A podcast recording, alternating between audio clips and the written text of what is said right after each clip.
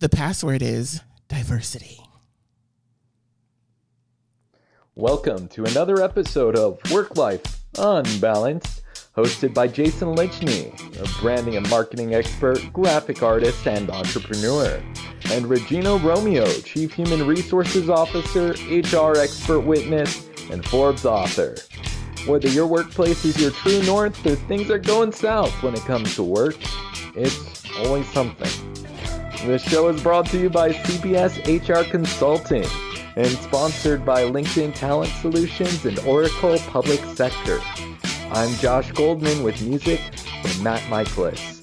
And now, here are your hosts, Jason and Regina. So today we're privileged to have Jacques Whitfield with us today. Jacques, um, tell listeners a little bit about your background, and uh, we're going to be talking about DEI and how uh, I guess you bring knowledge and experience into that space. What's DEI? Yeah, what is that? well, so first of all, thank you so much for having me. It's abs- it's an absolute pleasure to be with you this afternoon on this beautiful day in Sacramento. Um, a little bit about myself: I've been in the HR management space for approximately 20 years, um, and most of that time was spent in the public sector. Uh, I worked in K 12 in uh, the Sacramento region for a large urban school district as associate superintendent and general counsel. And uh, I interfaced with um, HR, interfaced with a lot of DEI issues, diversity, equity, and inclusion. Of course, in that space, it was EEO, Equal Employment Opportunity, and I was the chief compliance officer uh, for EEO matters.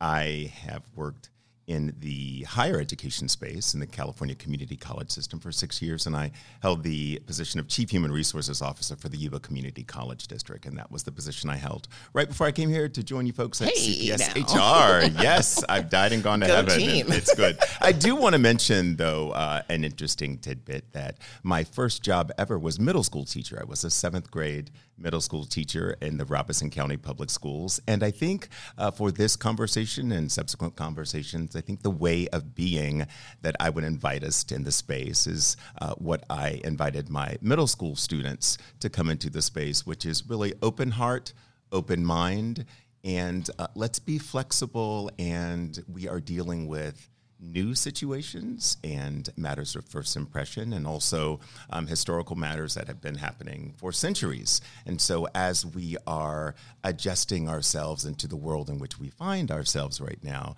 I think it's really incumbent that we just take pause and we have an open mind and seek to find new ways um, to look at some of the situations that we're dealing with. So I'm really pleased to be here, and thank you so much for having me. Awesome. It's a pleasure to have you. So, you know, from my seat on the table as being uh, maybe not as culturally educated as um, a lot of other people in, in maybe in in the the black community or whatnot. There's a bunch of terms that are brought up that may be new to um, to people, and I wanted to kind of go through a little bit, a few of those terms to so that we have a, a the basis of understanding. Because I think if we don't understand the vocabulary being used and the perspectives, then the rest doesn't really fall into place. So, um, terms like unconscious bias, allyship, microaggression, um, those sort of terms may be new to some people. And I was wondering if you could walk us through some of them to build that that foundation. Absolutely. Um, so let's take the first issue, uh, which is unconscious bias. All human beings have an unconscious bias that is an an unintentional um, uh, but automatic response to circumstances, situations, individuals, people. Um, as human beings, we all have preconceived notions. As human beings, we also respond to uh, sets of stimuli which uh, come into our come into our environment. Uh, we have automatic reactions, and those that's really what unconscious bias is. There's there is um, some misperception about unconscious bias and a belief that if I operate with unconscious bias, that that makes me the R word, meaning racist. Uh, but that's a huge leap in logic. The, the reality is that we all have we all respond to stimuli. We all have um, affinity bias. We all have things that we like whether they are uh, learned or unlearned, whether they're automatic or whether they're intentional. But we all have a, a, certain affinity for things that we like and things that we don't like. And, and the invitation is to make sure that those biases do not ad- adversely impact the work situation, do not mm-hmm. adversely impact hiring decisions and, mm-hmm. and things of that nature. Because when I think of affinity bias, for example, it really you can't really get away from it because it's like this. We were supposed to have the Olympics this summer, and so for example. I'm first generation. My family's from Trinidad and Tobago. So anytime Trinidad is in the news, I'm like, Team TTO, man. I don't care who else is out there. I want Trinidad to win, period. If there's a, an athlete on American Ninja Warrior from Trinidad or she looks like me or sounds like me, I'm like, I want that girl to win. You know, so it's, I think having that bias because that's your experience and that's your lens and how you see the world. It, it that's not a bad thing, Absolutely. you know, because it, but it's a place to start. And I think what happens is if you build too much on that, you know, you put too much on that bias, then you start to cross over. Absolutely. So, yeah. And I think uh, to Jason's point in the first instance, really uh, developing a common vocabulary because mm-hmm. words do have power. Right. And it's really important, especially if we're going to navigate this space together. And I and my my presumption is that this is going to be a longer conversation. Mm-hmm. This is not a 60 day training. Right. This is not a six month moment in time and then mm-hmm. we'll be on to something else, regardless of what the media shows or doesn't show. But I really think that we're at a moment in time that is significant. Mm-hmm. I think mm-hmm. it's a watershed moment. And because this is going to be going on for quite some time, I think it's really important if we're going to. Uh, be effective in this space that we share a common vocabulary with common understanding. And is that a part of allyship? Is having that common language? Absolutely, it is. And allyship, and in, in, the very general terms, it's um, where are your allegiances? Are there are there folks? Are there individuals who support uh, a particular movement? In this case, um, allyship for what we see in the whole racial equity and social justice space.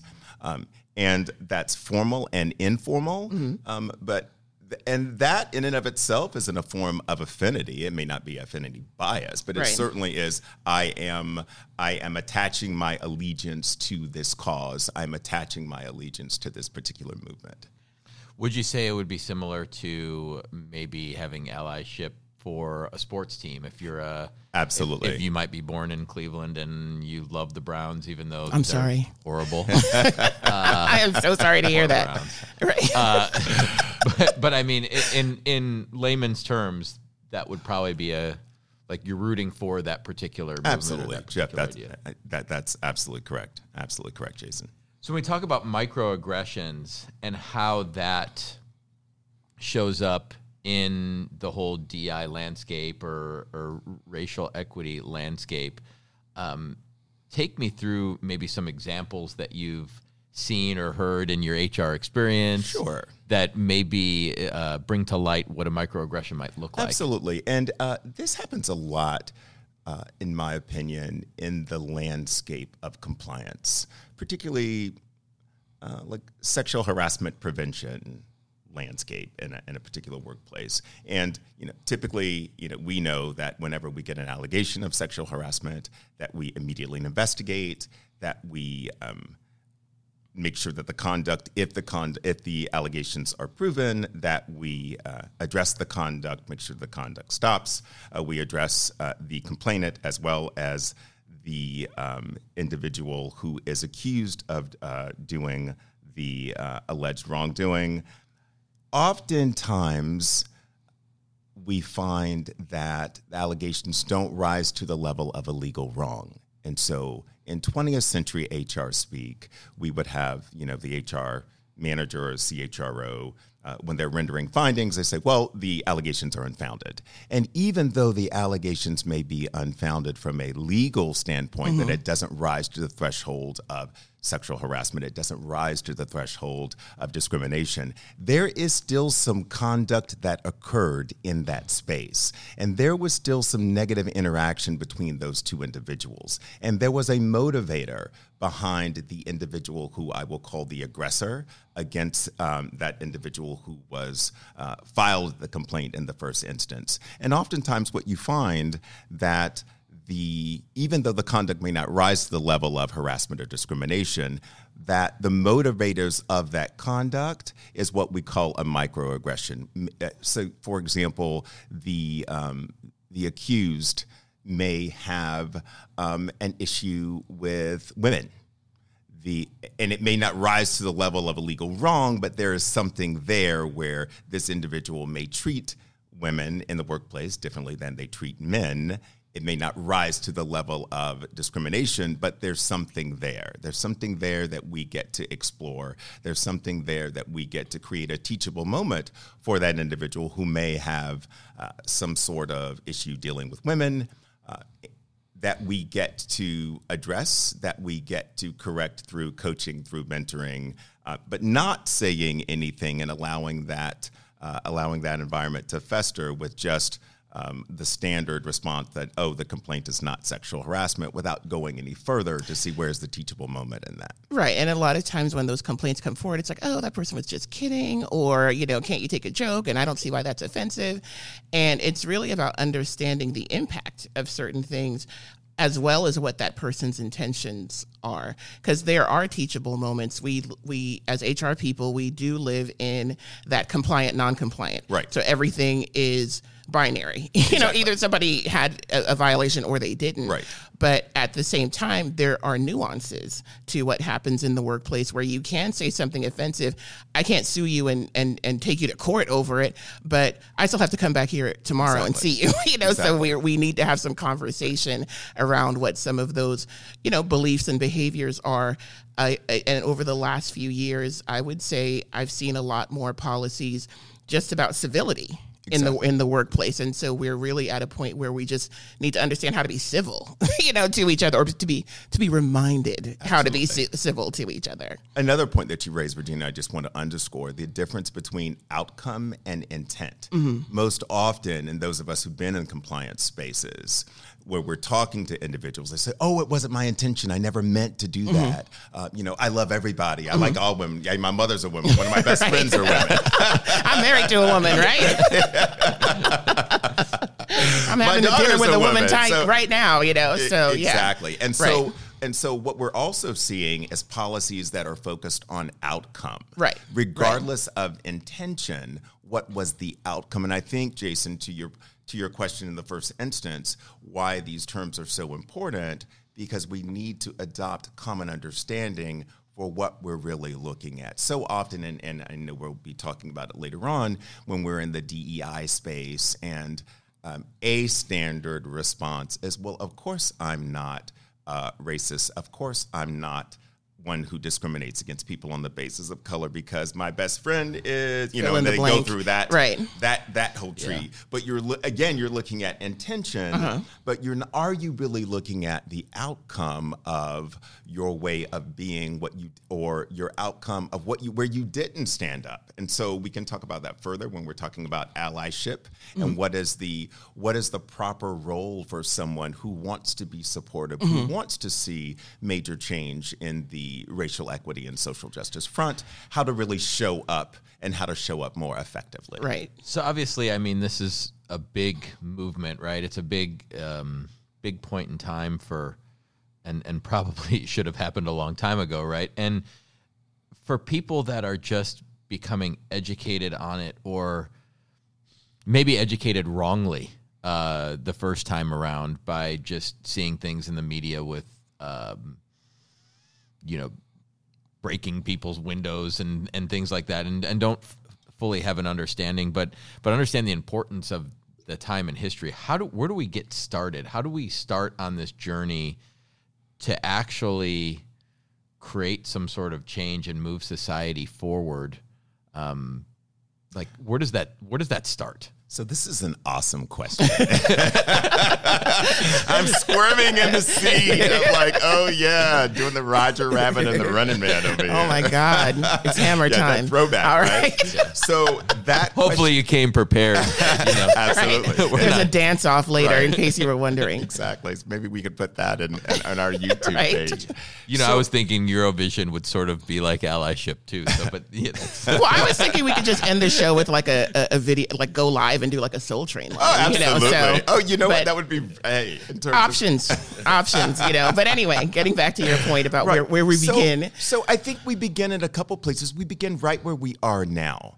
And um, my invitation uh, as we continue these conversations is going to be a vocabulary test uh, or a vocabulary lesson, really looking at uh, the, the nuance, but the important distinctions between acknowledgement and agreement as we're looking at the world in which we find ourselves let's suspend for a moment, let's suspend agreement. Mm-hmm.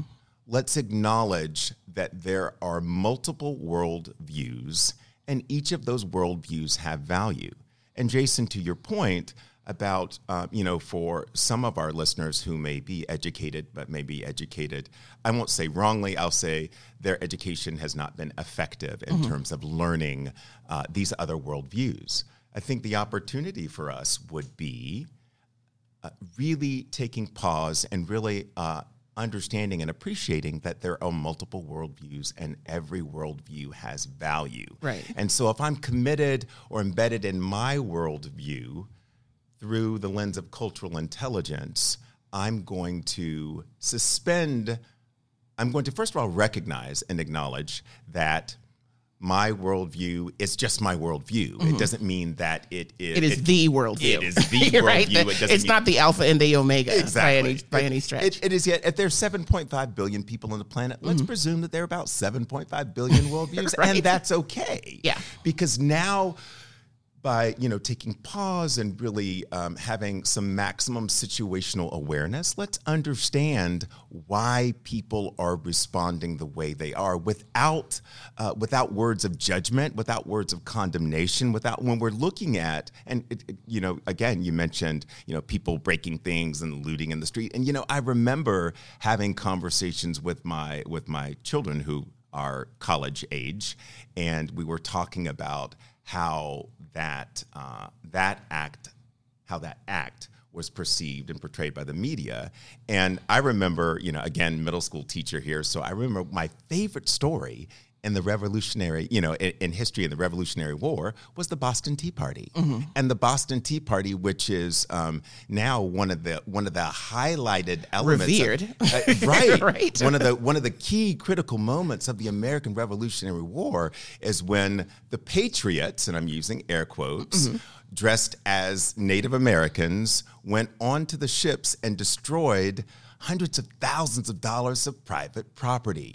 And yet that is a key moment in American history. And so what's the distinction between those individuals uh, 230, 240 years ago doing that act versus what we see today? Well, it depends on who's telling the story mm-hmm. And the so- context. ex- and the mm-hmm. context. Mm-hmm. But but again, if I'm suspending my worldview and I'm just being in an open space, that I can really see what's going on and why are things happening, um, and, and then I think we can begin to develop at least I don't have to agree with it. And that's why I say the distinction between acknowledgement and agreement. But let's acknowledge that there is another point of view that's pretty critical that I get to lean in and I get to explore and I get to dig a little further because there's something. there's there. layers. There's, layers. Exactly. And I think that that's what a part of understanding getting that cultural awareness, you know, whether it's the culture that you you've grown up with, your organizational culture or whatever because the education I think what happens is a lot of people are very reliant on the media Absolutely. social media, which is we was like that's horrible. You know, go read a book. You know, if you take nothing else away from this show, but to understand that to get to that global perspective, even if you personally don't agree with what that is, that you're understanding that there's a world beyond your world. You know, that there there are other things and there are other ways to get educated and to get informed so that you can be that much more, you know, just effective, I guess, in, in, in terms of growth and movement and progression. There's a quote I'd like to share, Mm-hmm. um, and it's an African proverb, and it says, Until the lion learns how to write, the story will always glorify the hunter. And I think that's simple and so powerful Mm-hmm. because often history is told from the perspective of the victors. Right, the hunter. You're Right. So and the, the lion's lion- like, that's not what happened. Okay, so the gazelle. They don't get to tell their story. Right. But I think this is a wonderful moment in time that we now get to hear multiple stories and, and multiple worldviews so that we can, again, you know, Dr. Maya Angelou has this uh, saying that we are more alike than we are unalike. And, and it's so true. In our, in our human core, we are so similar. And I think rather than looking for those distinctions or those things that divide us, it would be beautiful to now look at what are those areas brings of us together? Exactly. Yes. Yeah, and to that end, um, wanted to thank you very much for for this little journey that you took us on. And then in our next uh, podcast, if you're still listening, we're going to explore how to create a cultural learning space and how to build an environment where you can have civilized discussions to um, really be open to learn to learn what's going on in the movement and um, and just culturally be aware. So thank you very much, Jacques. thank you, sir. Thank you. And that's a wrap on another episode of Work Life Non Balance. To learn more about our show and our hosts or sponsors, visit WLUBradio.com. Make sure you subscribe so you don't miss an episode. All shows are produced by Jason Lichny and Regina Romeo and are recorded in the CPS HR Consulting Studio in beautiful Sacramento, California.